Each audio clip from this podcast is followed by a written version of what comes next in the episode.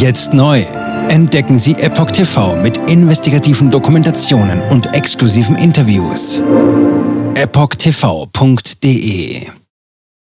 Willkommen zum Epoch Times Podcast mit dem Thema Rente mit 63 problematisch. Wissenschaftlicher Beirat warnt Habeck. Die Renten sind nicht mehr sicher. Ein Artikel von Oliver Signus vom 18. August 2023. Beratergremium des Bundeswirtschaftsministeriums schlägt Alarm und fordert Reformen.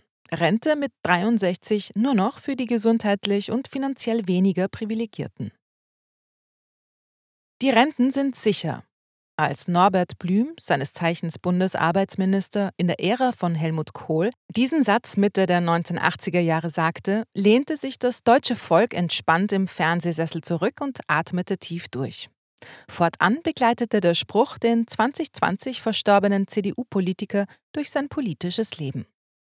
So sicher, wie er suggerierte, war die staatliche Altersversorgung nicht. Doch im Vergleich zur aktuellen Situation konnte Blüm aus dem vollen Geldtopf schöpfen. Denn mittlerweile scheint klar zu sein: Gibt es nicht bald Reformen, sind die Rentenkassen leer.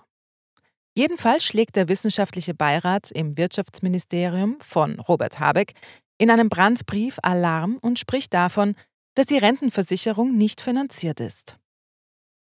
Fast ein Viertel aller Steuereinnahmen für die Rente.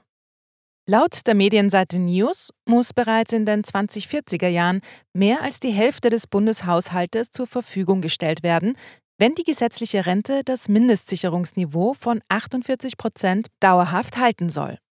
Das bedeutet, dass zusätzlich zu den Rentenversicherungsbeiträgen der arbeitenden Bevölkerung mehr als 50% aller eingenommenen Steuern und neu aufgenommenen Schulden auf Bundesebene benötigt werden, wenn alles beim Alten bleiben soll.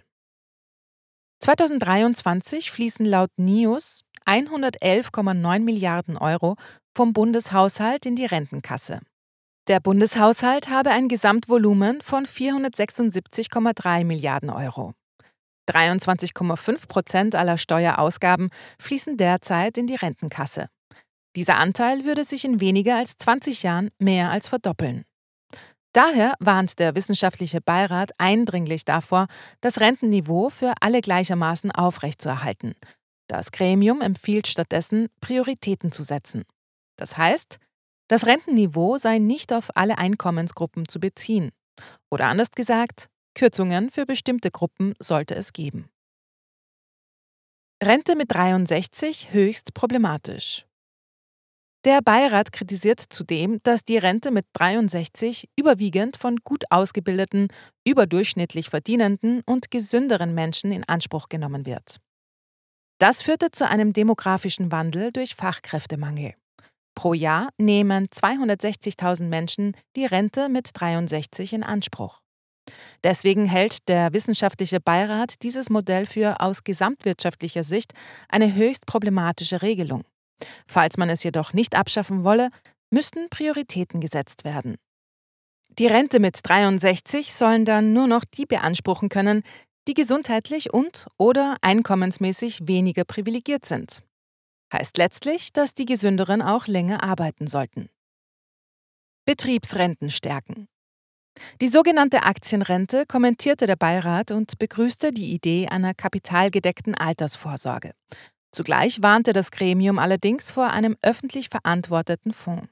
Die internationale Erfahrung zeige, dass derartige Fonds unterdurchschnittliche Renditen abwerfen. Der Wissenschaftliche Beirat fordert die Stärkung der Betriebsrente und diese vor allem mittels einer Standardbetriebsrente auf kleinere und mittlere Unternehmen auszuweiten. Diese scheine eine bessere Strategie zu sein, als eine neue kapitalgedeckte Säule mit einer eigenen Administration aufzubauen. Erfahrungen dazu könnte man von Großbritannien einholen. Jetzt neu. Entdecken Sie Epoch TV mit investigativen Dokumentationen und exklusiven Interviews. Noch heute kostenfrei anmelden und völlig unverbindlich testen. Sehen Sie jetzt gratis den weltweit ersten Dokumentarfilm zur ESG-Bewegung, Der Schattenstaat. Wer hat die Kontrolle? Eine originale Epoch Times Produktion. Besuchen Sie uns auf epochtv.de. Politiker machen Gesetze, CEOs machen Gewinne. Doch das ändert sich jetzt alles. Die Zukunft passiert nicht einfach so. Die Zukunft wird von uns gestaltet, durch eine mächtige Gemeinschaft wie Sie hier in diesem Raum. Wir haben die Mittel, um den Zustand der Welt zu verbessern. Es gibt eine wachsende Bewegung, die Unternehmen, Regierungen und globale Institutionen zusammenbringen will. Ihr Ziel ist es, sich mit Themen wie Klimawandel, Rassismus, Ungleichheit und Waffenkontrolle zu befassen. Diese Bewegung nennt sich ESG. Wie funktioniert sie? Und wie wird sie unser Leben verändern? Bändigen wir die Wall Street nach unserem Willen? Oder sind wir diejenigen, die manipuliert werden? Man muss Verhalten erzwingen. Und bei BlackRock erzwingen wir Verhalten.